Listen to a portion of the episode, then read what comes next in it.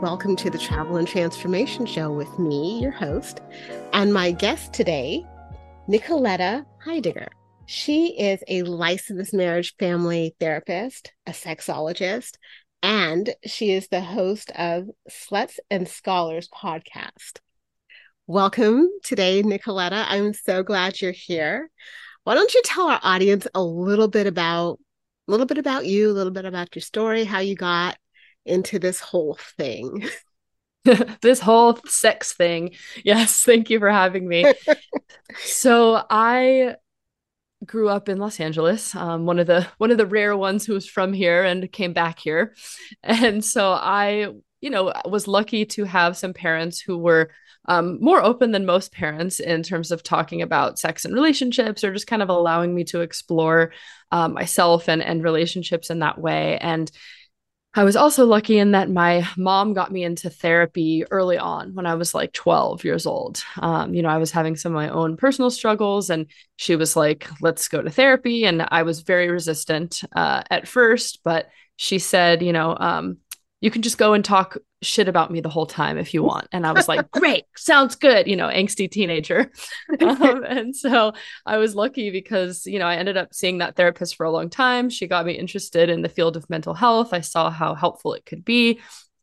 And so, uh, you know, by the time I got to high school, uh, you know, I was very interested in mental health, but also sex and sexuality it was just always something that uh, was an interest of mine and like i said i had some support to kind of start exploring that so i i always ended up being the person in my friend group who people could come talk to about that kind of stuff or who wasn't afraid to like ask the questions mm. um i'm not sure if this is something i was born with but i i definitely had sort of a an attitude growing up as like a fuck the system kind of attitude, like the a challenger, if you will. And so I was always sort of interested in topics and subtopics that were uh, sort of in the shadows or maybe not talked about a lot or things that made people go, you know. So I think that just sort of initially attracted me.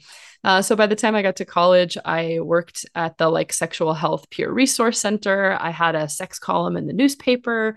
Um, I studied psychology, uh, and it all just kind of kind of came together. And then when I was dating somebody in college, um, it really like honed in for me is like I was hooking up with somebody, you know, for sort of the first time dating somebody new. And I remember I gave him some feedback about what I wanted done differently. Uh, and I thought I, you know, was pretty experienced in how to do this nicely, not meanly, and and sort of asked for something I wanted differently. And he was like, I, I know what I'm doing. And I was like, okay. so all my personal experiences and then mixed with the, you know, schooling I was having just kind of all came together. Um, and, and in grad school, I, I studied uh, clinical psychology with an emphasis in marriage family therapy. And, you know, we only had one pretty small class on human sexuality. So it was just again made clear how untalked about this was. So that pulled me in even more. And and here I am now working mostly in private practice, specializing in sex therapy. That something that you said, okay. When you asked Mr. Man, yeah Sir Boy. Yeah, Sir Boy. and he was like, I know what I'm doing. It's like, yeah. okay, honey, no, you don't. But it just leads me into this question. It's like, what is the best way to ask for what you want sexually?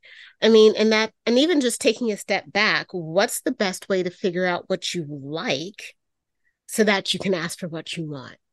Yeah, great question. So I think starting with the second question of like, how do you know what you want? And I work with a lot of people who, when we start talking about this, they're like, I don't know. Right. So I think first step in the figuring out what you want is to start practicing giving yourself permission that you actually deserve to get some of the things that you want or all the as many of the things as you can that you want um, i think especially you know, if you, depending on how you were raised, but I find this true especially for people assigned female at birth, um, that they were taught, you know, to be good hostesses yeah. and to not ask for too much, to not rock the boat, um, which includes apparently hosting people inside of your vagina as well, um, without saying what you want or need. And so I think it starts sometimes with undoing this old story that was taught to us that we can't have those things or that we're too much to ask for those things. And so, you know, for that, it can be helpful, obviously, to go to a coach or a therapist. But one small way to start challenging that is when you get up in the morning, before you do anything for anybody else, before you answer your texts, before you, um, you know, just respond to emails, before you pick up your phone, which is very hard, um, do something small that is just for you. That's just not for a goal, not for a to do list, um, just for pleasure, just for fun, just because you want it. Um, even if it's just dancing a little bit to a song you like, having a cup of tea, um, this is going to start to challenge that narrative. Um, and then the next thing I would invite folks to try on this is something I do with all my clients is to help people find their yes. Um, mm. And you may have heard me do this because I think we met at a, an event where I talked a bit about this, but I invite people to think of like a, a person, a place, a thing, a meal, an event, a pet, like anything in their life that they know doesn't suck, basically. Um, and I learned this through um, a few different therapy approaches. One's called the trauma resiliency model, another's called somatic experiencing. But it basically invites people to think of this thing and then to invite them to see if they can bring in all of their senses to experience that thing right now. So, like, what does it feel like? What does it smell like? What does it look like? Um, how did you know that it was a thing that didn't suck? Right? Like, do you feel warm in your chest? Do you notice a smile? Um, do you feel at ease? Do you feel relaxed? Um, to help people start to understand that they do know what a yes feels like in their body. Um, but oftentimes we just don't slow down enough to listen to that mm. voice or mm. that yes. Right. Um, if people are struggling with that, sometimes I start with the no. You know, I pick something that I'm like, you know, you don't like. Maybe not like a 10 level trauma, but something that you're like, I was not about that. Or sometimes I'll even say something that I think they might not like, um, which I learned from sex educator Midori to ask something like, okay, well, is it okay if I like shave off all of your hair right now? Does that sound like a good idea to you? and then they can tell me what allows them to say, okay, no, I actually don't want that. Oh, well, how do you know that you don't want that? What in your body is telling you that's a no? Mm. Based on what you said, it sounds like we can relate the same thing to sex. So if you, well, and, and we have to remember as women, yes, you can have solo sex. And, you know, that's totally cool, right? Because I think that having solo sex is a good way to figure out what you do like when you're with yourself and then some of that can probably translate to what you do like with a partner. But when you're doing that just thinking about oh yeah this is nice. This is a yes. Yeah. this feels good. Yeah. And so um now going back to the next question once you've kind of gone there then mm-hmm. how how do you say to that person who thinks they already know right. Yeah so you, want. you know once you've right so once you've done some of that work and you know I, I always encourage people to explore self pleasure and explore their own body so they can continue to learn more of those yeses and what feels good for them what they're wanting. Um, you know uh, taking the time to do that self exploration is really key. Um, so once they've done that once you have some ideas for what you want um, and and you have maybe a little more confidence that you deserve to ask for those things. Um, it becomes a lot easier to ask um, because then if you get an answer that you know doesn't feel good for you you can stay a little more um, steadfast in like okay well if that's not something you're willing to do or learn how to do that might not work for me right? Right. Um, so in terms of asking somebody else uh, luckily that person that i asked was open to feedback after that initial response. Um, I think you know that that initial response is probably based on their narrative of like, oh, if you're a man, you know what to do, right, right. kind of thing. And so I gave some feedback, and I was like, look, I appreciate that you are feeling confident in what you've learned, but like what your past partner may have liked is different than what I like. And I feel safe enough with you to ask for something that I'm wanting. Um, and I would like for you to be open to learning my body. And when you say, you know, I know what I'm doing, that doesn't actually support my pleasure. Um, and so luckily, this person was able to hear that and course correct. Um, but so, some people aren't. Um, but in general, I would say when you're asking for something you want, um, I like to invite people to use the shit sandwich technique. And so this is like say the nice thing, say the hard thing that might feel a little shitty, and then say the nice thing. So, you know, for example, it might sound something like, um, hey, you know, I'm enjoying spending so much time with you. Um, and I feel so safe and comfortable with you that I feel like I can ask for what I want because I know that you care about me and my pleasure. Um, and so, you know, I'm I'm feeling like, you know, sometimes when you are touching me this way, like I actually really like it when you touch me this other way. Um, you know, can I can I show you what I mean? And then afterwards saying like uh, you know, thank you so much for taking that time. It's like such a turn on when you're willing to listen to me. Um, so you know, saying saying it as a framed in that way, I think makes it hard for someone to be defensive. Right. Um, second way would be to frame it as a compliment and focus on the thing you're wanting as opposed to focusing on the thing you don't like. Um, mm-hmm. and so I find that sometimes when people are experiencing something they don't like, they're just like, don't do that, stop that. Um, and it's so it's more sort of in like the negative right. as opposed to focusing on oh, let's redirect to the thing I do like. Right. So that might sound instead of being like, oh, don't touch me like that, it would be like, oh, you know, I was really liking it more when you were over here. Like, oh, that felt so good. Can we go back there? Um, or like, hey, remember when you did that thing? Like, I, that was so great. I really would love some more of that. Um, like, it was, you know, so wonderful. And so, you know, framing it as a compliment and sort of going to what is the sort of positive on it leaves people feeling a little more open uh, mm. to receiving. Um, you know, and, and if you're with somebody who continues to not, you know, respond in a way that is supportive, um, it might be time to go to some therapy or to a coach or to assess, huh, what is attracting me to somebody that is not willing to have these conversations? Can I also ask them? I think another thing uh, that comes to mind too is like if they're continuing to respond poorly or they are maybe hearing you think they're hearing you but they're still not doing it people learn in different ways right and people like to receive feedback in different ways so ask them be like uh, maybe frame it as yourself first be like hey i i want to make sure that i'm you know showing up in ways that work for you um I just want to let you know here's how like if there's something you're not liking, here's how I would prefer to receive feedback. I'd love for you to say this, this, and this in this way.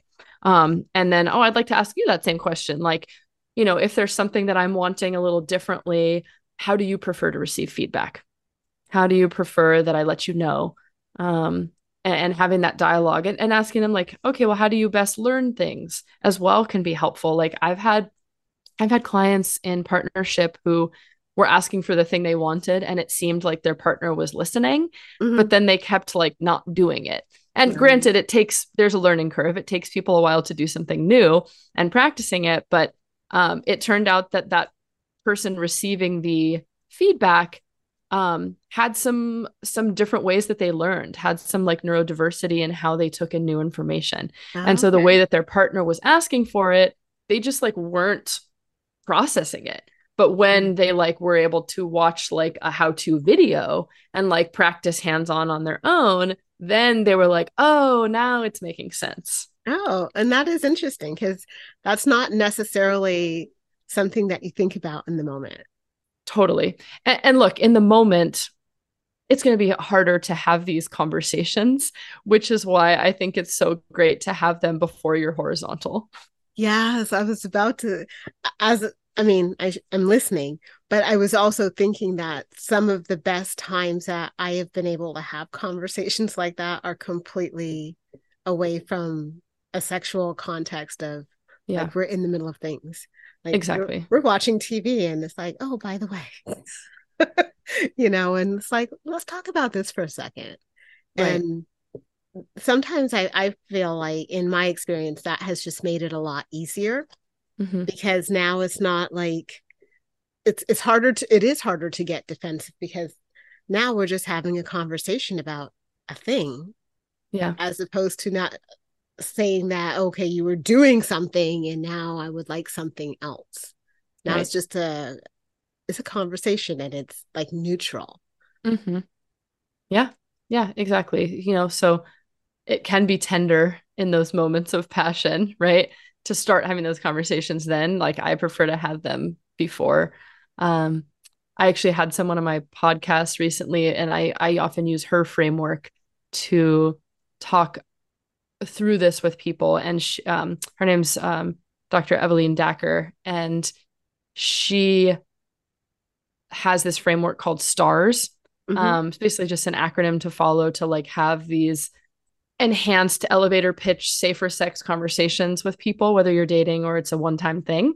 Um, and for me, I usually engage in those before I do anything sexual with anybody, be that a partner or somebody new. Um, and she teaches classes on it too. So I think if you're like, I really don't know how to have these conversations, like, luckily there's classes and resources to learn how to do that. And can you repeat her name, please, just in case anybody didn't catch it? Um, yeah, that's Dr. Evelyn Dacker, the STARS framework. Okay, perfect. Okay, so here's a question that I really want to ask you because so many women have body issues. Mm-hmm. And like, what is the best way to to love your body or even just be neutral about it so you can kind of just eliminate the body image issues because you know there's fat shaming and then there's oh then you're too skinny and then you're not curvy enough and then you don't look like this person and then there's right. comparison and it's always like you're getting bombarded yeah. with a bunch of different messages. So how can you just be internal yeah the gold the goldilocks issue. Yeah like how can you just look at mm-hmm. yourself and be like i'm okay. Like do you have any suggestions for that? Absolutely. So I mean, first, I just want to like normalize why this is so hard for most of us. You know, we're getting inundated with this kind of messaging all around us about, you know, how our bodies should look and comparing ourselves and with social media and other media. Um, we're basically like fighting a war against those negative voices, you know, every day.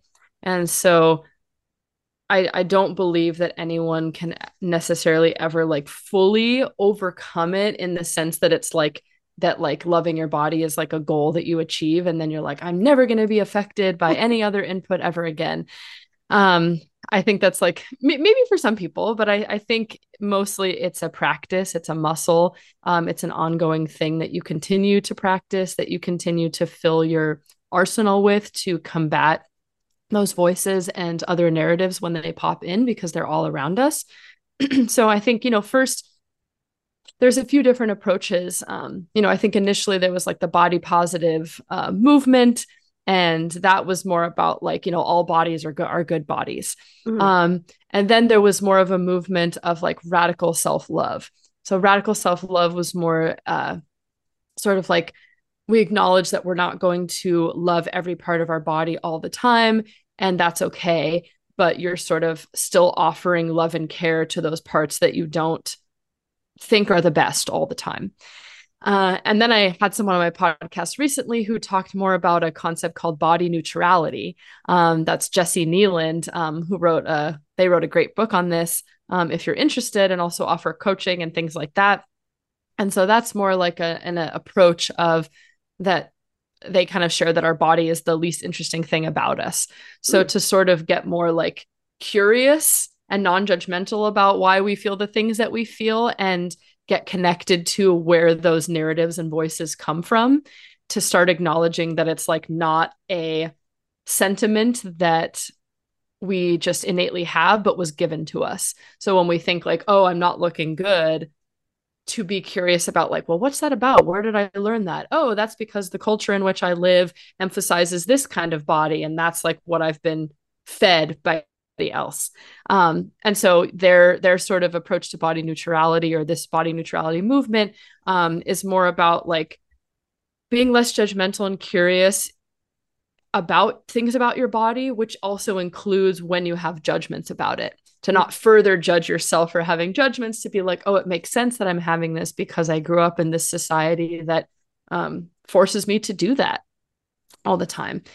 and so as I said, you know, this is a this is a practice. There's some great tools and resources that I just listed. But if you're listening and you're wondering what you could do right now, um, I would say first step would be to get clear on the messaging that you received that was non consensually given to you, mm. right? What are the communities, families, spaces that I exist in? And what am I learning about those, right? Have they told me that only certain um, race and color things are uh, are beautiful? Have they told me that only certain body types are beautiful? Well, who taught me that? Where did that come from? Right. So first, important to get clear on who fed you these other narratives, so you can start to differentiate: is that actually my thought and voice, or was this, you know, just dropped onto me? Right. Um, so get clear on on where that came from. Um, second thing that you can do, like right now, in a hands-on way to get this practice started, uh, would be to pick a part of your body that you're not feeling that great about. Um, maybe one that like isn't a 10 level horrible relationship, but one that you're like, mm, I struggle with my relationship with you sometime. Maybe, maybe your belly, whatever it is. Um, and while you're already doing like a shower or something like that, I would invite you to spend like a few extra moments on giving that part of yourself some love and affection and attention. So that doesn't mean you have you're the best, you know, like going on this like zero to 10 thing, but more like seeing if you can at least come up with facts about this part of your body, about how it functions. Like, oh, my stomach. Well, you help hold me up when I'm sitting. I see that. Thank you for holding up my body. Um, or you know even if you don't quite believe it yet um maybe having like a, some kind of relational repair almost like you would if you were mean to a physical partner right? Of being like i'm going to rub you with some soap in the shower for a little bit of an extra moment and be like hey i'm sorry that i've been so mean to you like i'm working on it um and if you can't even come up with the words maybe just using your hands to spend a little extra time with that part of your body, a little extra soap in the shower, a little extra lotion afterwards. And this is going to start to, you know, shift some new neural pathways in your brain that, like, this part of you, even if you're not loving it every single moment of the day, that it's still deserving of touch or it's still deserving of a relationship. It's still deserving of or capable of some pleasure. Um, so seeing if you can find anything on it that evokes some pleasure as well can be a great a great stepping stone. I love those. And you guys, obviously you can't see me right now because she's talking and I'm like totally like nodding and agreeing. but yeah, I really, I really love those ideas because they're so simple to get started. Mm. You know, and just to treat your body as a friend or even starting out as an acquaintance. Yeah. And it's like, let me get to know you better. Right. Let me treat you nicely. Let me talk to you nicely. I love mm. that whole concept because we are creating new neural pathways as these things go. Mm-hmm. And then you're rewriting that whole story.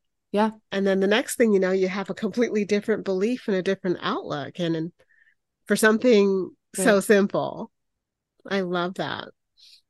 Yeah. Well, and like you said, it, it does often have to start small. You know, I think a lot of times people go and make these big, grand ideas or promises um, or big plans for like how they're going to do things to feel better in their skin. And it's hard to maintain those, it's hard to sustain those. And if they're too big and too challenging, um, yeah, it's it's not going to be sustainable. And so we do have to start like annoyingly small on a lot of these things but I will say that research shows that if you're wanting to change a thought pattern or a behavior, that it can be easier to do if you accompany it with something that is playful or pleasurable. Mm. And so, as opposed to just like, oh, this is really hard, I'm going to do this really hard practice, um, finding if there's some way that you could do one of these practices in a way that is playful or pleasurable. So like that's why I say like putting the lotion on, can you at least find something that feels good and putting this on, even if it's just the smell of the lotion? Um, or maybe you take up some kind of like movement or dance or music thing where you're able to like use that part of your body. So even if you're like, I don't love the way it looks, you're like, whoa, I'm having fun with my body doing right. something fun. Yeah. You know, so fi- finding something playful and pleasurable where you can emphasize that more. Research shows that it helps uh, create new neural pathways at a, at a faster uh, rate and and sort of creates a, a, a deeper shift.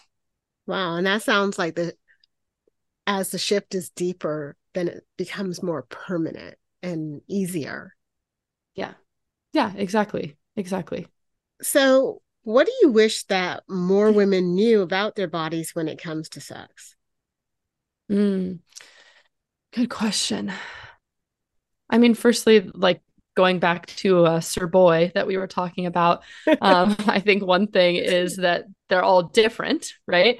Um, that they all like different things, and that there are lots of potentials for pleasure zones all over your body. And so it's okay to, you know, like things that are different. Your body is, each body is different. You know, it's up to you to kind of help people learn what feels good for you. Um, I think I often tell people this combination of like you're special and you're normal kind of thing. Right. right. So, like, uh, you're special in that you are a unique individual with these unique intersections, and you're normal in the sense that most people have probably felt some kind of similar thing that you have, or there's someone out there who's experienced, you know, this sort of collective conscience idea um, that we're connected and and have a lot of similar human experiences. So this sort of you're special and you're normal. Um, I think another thing, maybe you've talked about this on your show, maybe you haven't, but a big thing that a lot of people with vaginas don't know is about their clitoris. and so uh, a lot of folks with vaginas don't know that their clitoris is actually a large structure that is made up of both internal and external um, forms and tissue. And so, firstly, a lot of people maybe have never even looked at their own genitals, which I think is an important thing to know is like, what what's going on? What do things look like? And to start with your bits. Um, and then with the clitoris piece, folks who do know that you know what it's about um, think that it's just this sort of uh, little nodule at the top uh, of where your lips are, basically where the the pubic mound is. Um, so people think that it's just this like little thing there, uh, but in reality, it actually has in an internal structure uh, that include legs and bulbs and all this like nerve ending tissue. Um, and so, very important for people with vaginas to know about this because they're sitting on a gold mine of a lot of pleasure tissue. Um, and a lot of people think that it's like just that one little piece. Um, and in that same vein, I really like to also tell people with vaginas that most people with vaginas, only about 5 to 15, at least studies show, only about 5 to 15% of people with vaginas can orgasm just from penetration. And so a lot of I get a lot of clients and people who write in that are like what's wrong with me? Why am I not orgasming from sex? And then I say, "Well, what how do you define sex? What's the kind of sex you're having?" And they say, "Well, you know, penis and vagina penetration."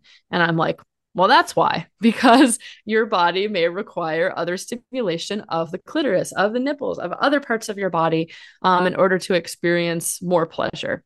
Um, and so those are some of the top things I would say. Um, but like I said, every body is different. So it's not necessarily up to me to be like, here's what's happening with your body. I want to invite you to get curious and like go adventuring to see about your body. Right. Well, and interestingly, that you brought up orgasm because I was going to ask about that. Perfect. It always comes back to that, doesn't it? Well, yeah, because orgasms are amazing, but some people unfortunately don't have them or mm-hmm. have trouble having them either solo or with a partner. Yeah. And then again, it goes back to what you're saying. It's like it's you it's you're normal and special. So it doesn't mean that because you're not orgasming that something is wrong with you. Yeah. But if you're not and you want to, like what is a good way or ways or resources that you can turn to to help yeah, you. Totally. I think first, it's important to figure out what might be going on physically if there's a struggle with orgasm.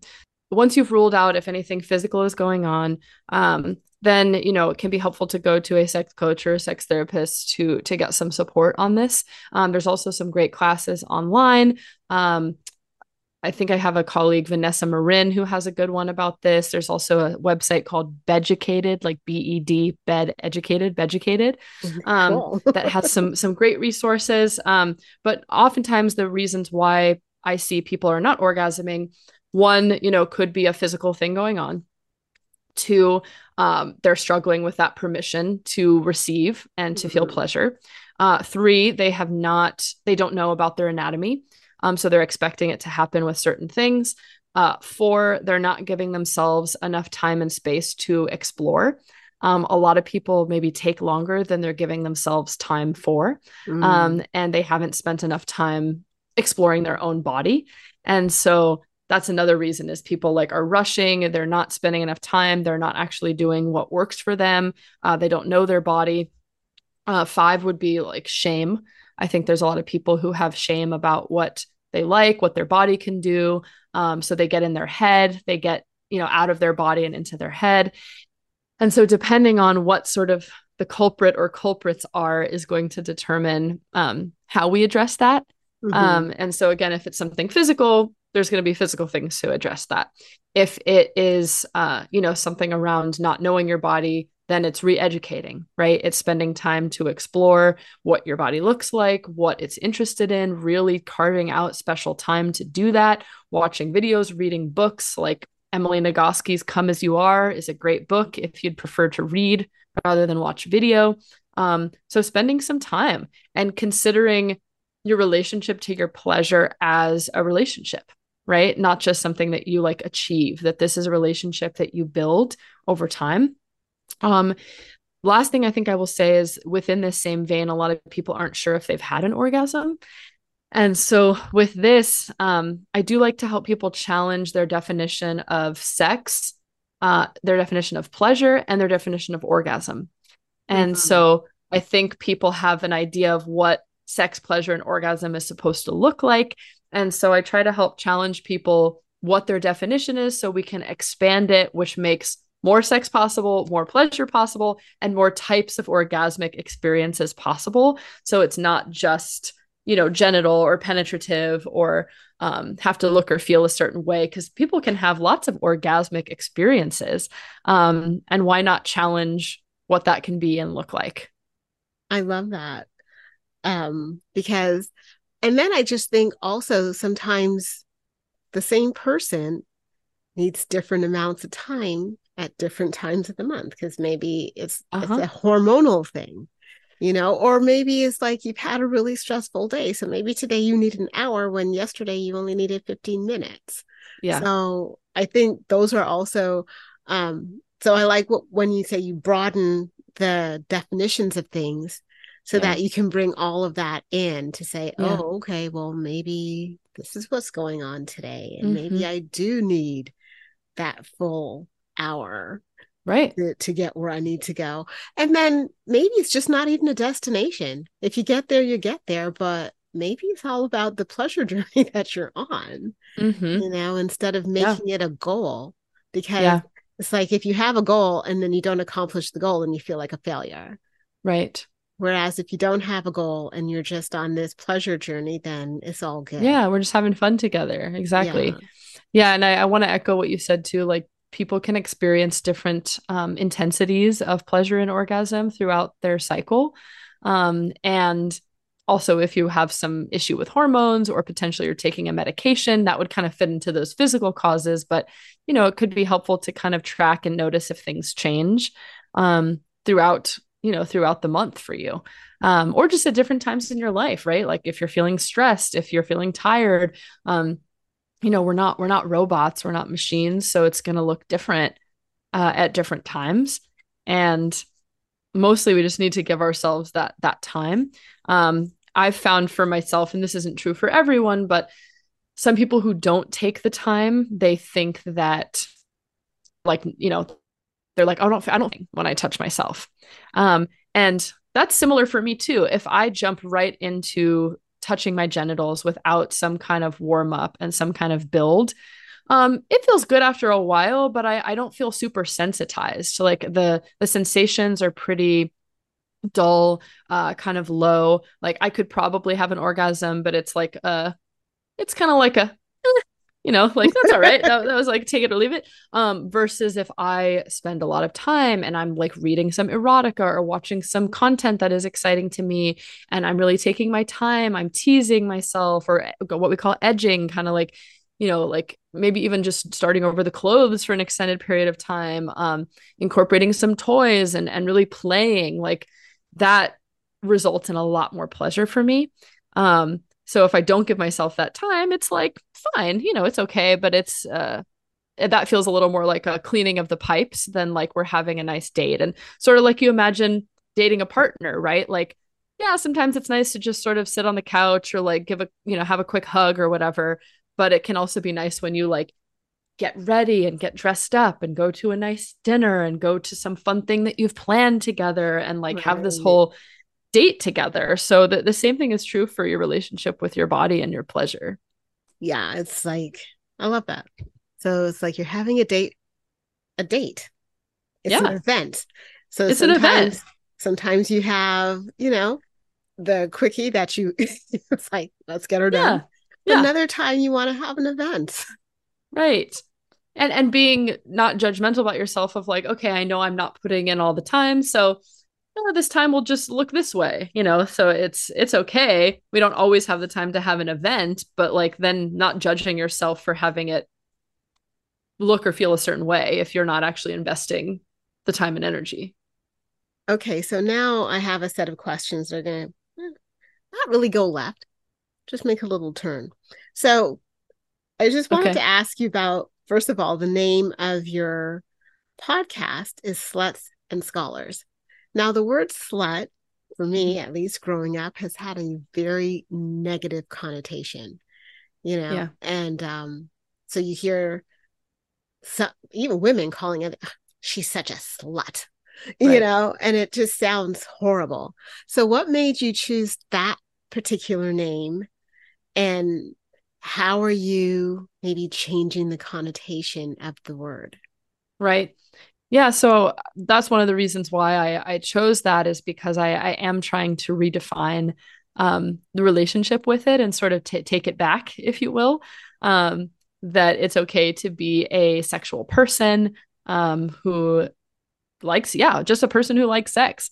Um, so I initially uh, came up with the name. Um, I was actually at the spa with a friend of mine, um, Nina Hartley, who is a a long time a porn performer and educator and just all around fabulous human and we were just talking about like judgments we had both received in our respective careers and spaces for like being you know outward about sex or being sexual people or for her being in the adult industry um, mm-hmm. and just judgments you know around that and and being taken seriously as a professional in, in other areas of our life and so we were just kind of lamenting that it's, you know, why can't we be a slut and a scholar, right? Someone who is um, taken seriously as a professional, whatever profession that might be, and also enjoying sex or a lot of sex or not having sex. Just like to me, being a slut is a, it doesn't mean you're having a lot of sex.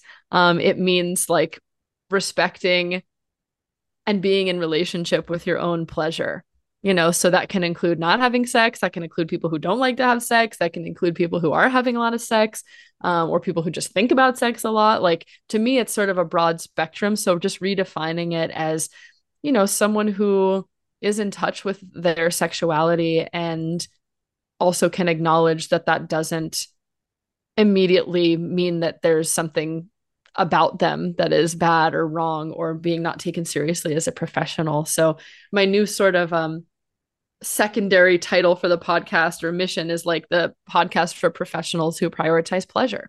So like whatever profession you are that you can be a sexual being and um and that's great. And so yeah, for me I like the word. I think obviously for some people they may have um past trauma with the word, myself included. Um and for me working through some of my own stuff around that is to sort of re-narrate and redefine my connection and my relationship with that word and that concept. Mm-hmm. Um, so I hope that it will invite other people to do the same. I really I I really like that because I've even heard somebody use it with me recently. Um not calling me one, but just saying, Oh, I don't want to be with a slut. And it's like, well, what exactly does that even mean? Right? Because right. what does that mean to you? And then, you know, he went on to give his definition. It's like, but isn't that something that you do with some of the people that you go out with? So are you telling me that you go out with sluts, but you don't want a slut? So we had a whole discussion around it, yeah. topic for a different day. But yeah, yeah, it's just it's so ingrained in right. society and the way people use it that I like the I like the fact that you're trying to redefine it and make it not negative. So that just takes me into how do you define sat kink as a sexologist and a sex positive educator? Yeah. So for me, I mean, I think when people think of kink and BDSM, um, they think of like dark dungeons, pain, uh, leather, you know, and uh, it can be all of those things. Right. Um, but that's just one variation. So, like in general, I think you know, kink and BDSM is uh, folks who are just sort of exploring what else is out there, sensation and experience wise. You know, so people who are maybe looking outside of the kind of um, whatever societal definition is of what sex is supposed to look like. So people who are kind of wanting to to challenge it, look a little more into um, taboo. Um, but as broad in a broad definition, I think kink is just like an adult playground for adults to consensually explore a variety of sensations and experiences and pathways to pleasure. You know, so it's it can look like a lot of things, it can feel like a lot of things. Um, it doesn't just have to fit into you know what what people the, the 50 shades of Grey you know framework right um so for me, it's like I said, you know, the the dark dungeon pain vibe can be one part of it, but that's just one sensation and experience. So I think it's just being open to the idea that there are a lot of other cool sensations, experiences, roles, and ways that we can play with power and the shadow parts of ourselves and pleasure and, and all of that, you know? So then what would you say to somebody who's starting to discover kink like later in life and, and is just not sure about the best way to explore it or or you know maybe even feeling like oh my god is this normal or should i even be doing this? Because i know like especially for women a lot of us have good girl syndrome right? And when you start talking about sex then are you still a good girl? You know when you want to start exploring different things then that whole chatter starts to pop into your head. So like how how would you help somebody who came to you like later in life and it's like you know what? I'm kind of thinking that this stuff is kind of interesting but i don't really know how to go about figuring it out. You mean the good girl stuff? No, well just getting into kink right? Oh because when you were saying you... that i was like if if people are struggling with the good girl thing there's ways to make that kinky and fun you know?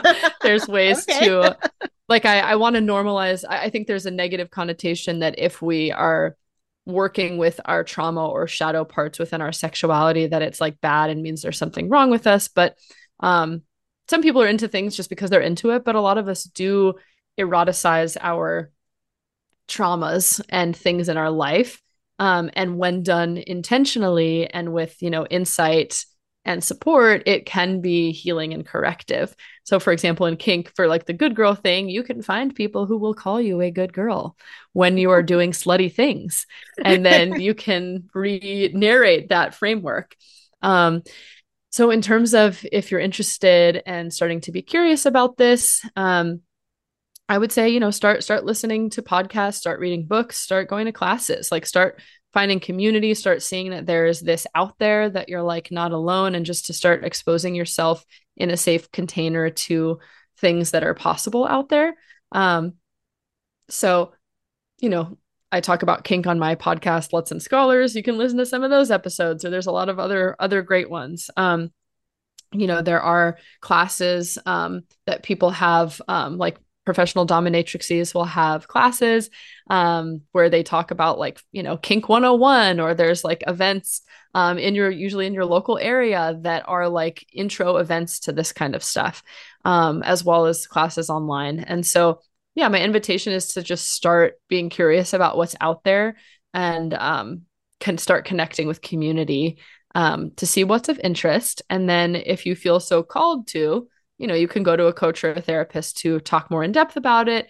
Um, or if you're really feeling ready to get going, hire a pro dom. So this is a professional, um, you know, dominant. Um, and they have, you know, spaces that are called dungeons. Again, I know I said it's not all dark and dungeony, but like, you know, the, there there are play spaces where you can go and there are professionals who are trained to help people explore what sensations they might like or might be into.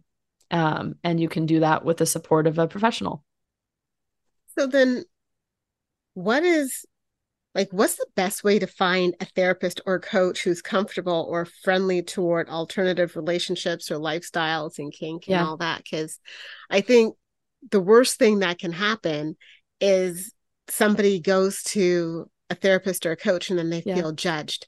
Yeah. Because of what they're into or right. the type of relationship they want to have, whether it's poly or monogamous or non monogamous yeah. or whatever. And so, how do you find somebody who's friendly toward all of that and can understand it? Yeah. Um, great question. So, there's a few different ways to figure that out. Um, nowadays, most people who are trained in that will list it on their website um, you know, who will say, like, I specialize in sex therapy. They will list their training. Um, they will list, like, I see you know people of all um, gender identities or i'm kink uh, they would say something like i'm kink aware and affirming or kink informed um, i'm non-monogamous and affirming um, things like that. There are also some directories um, so while at least in the state of california like sex therapy doesn't have its own sort of guiding um, governing board um, there is like a national certification group called AASECT, which is the American Association of Sex Educators, Counselors, and Therapists. Um, some folks are are members and are certified through that. Some are not for a variety of reasons. Um, doesn't mean if they're not that they're you know it, they're yeah there's a lot of reasons why people join or not but you can look in their directory to see like who are sex therapists in my area to start narrowing it down and then have a list of questions when you call them. And if they're not willing to answer those questions, they might not be a good fit. So you might want to ask questions like What kind of training have you done around kink and BDSM? Do you work with clients on these topics? What kind of training do you have around alternative relationships? Um, is that something that you see and are practiced with? Right. Right. If they're not, you know, that's that's going to answer your question. Um, there's also different like cities or states will have them, but there's often like you can Google like kink affirming directory or like kink aware professional directory. Um, and there'll be lists on that as well. Um, but yeah, I think uh, AASECT can be a place to start, um, or just as you're Googling, Google that kink aware therapist in my area. Um, non-monogamous sex therapist in my area you know people who have have this listed on their site who have extra training and you know feel free to ask them about it i will say though that a lot of folks who have these specializations um, may not take insurance. Um, that doesn't mean that there aren't people in insurance that have this um, knowledge, but I see folks that, you know, it, it is sort of a specialized training, human sexuality. And so some of those folks don't take insurance for a variety of reasons. Okay. Well, I mean, that's really good to know. So, you guys listening, now you have some resources because, again, your relationship with your coach or your therapist is like the most important part of well to me maybe i should say one mm-hmm. of the most important parts of yeah um getting help and feeling good about what is happening between the two of you so if you're looking yeah. for somebody who can understand what you're going through and who is aware then I think Nicoletta has just given us some really good questions and ways to find somebody who can really understand what you're going through so you don't feel judged, you know, so you can mm-hmm. normalize what's happening in your life and then have your transformation or, or whatever it is that you're looking for. So if people want to find right. you, how do they do that? Yeah, if you're interested in following what I do, um, I'm on Instagram at Sluts and Scholars or Therapy with Nicoletta. Um, you can also, you know, listen to my show or find me through slutsandscholars.com or wherever you listen to your podcasts. Um, I also have a website um, for myself and my practice, Nicoletta V nicolettavheidegger.com, which is a mouthful. um, so you can probably more easily find it through Instagram. Um, and yeah, thanks so much for having me. You are so welcome. It's been such a pleasure talking to you, and I love talking about this stuff. So hopefully, we can get together again and maybe go down a different road altogether. Yeah, so, thank you for having a platform where you're willing to talk about this stuff. It's needed. Yeah, definitely. So, thank you so much, and hopefully, we'll talk again soon.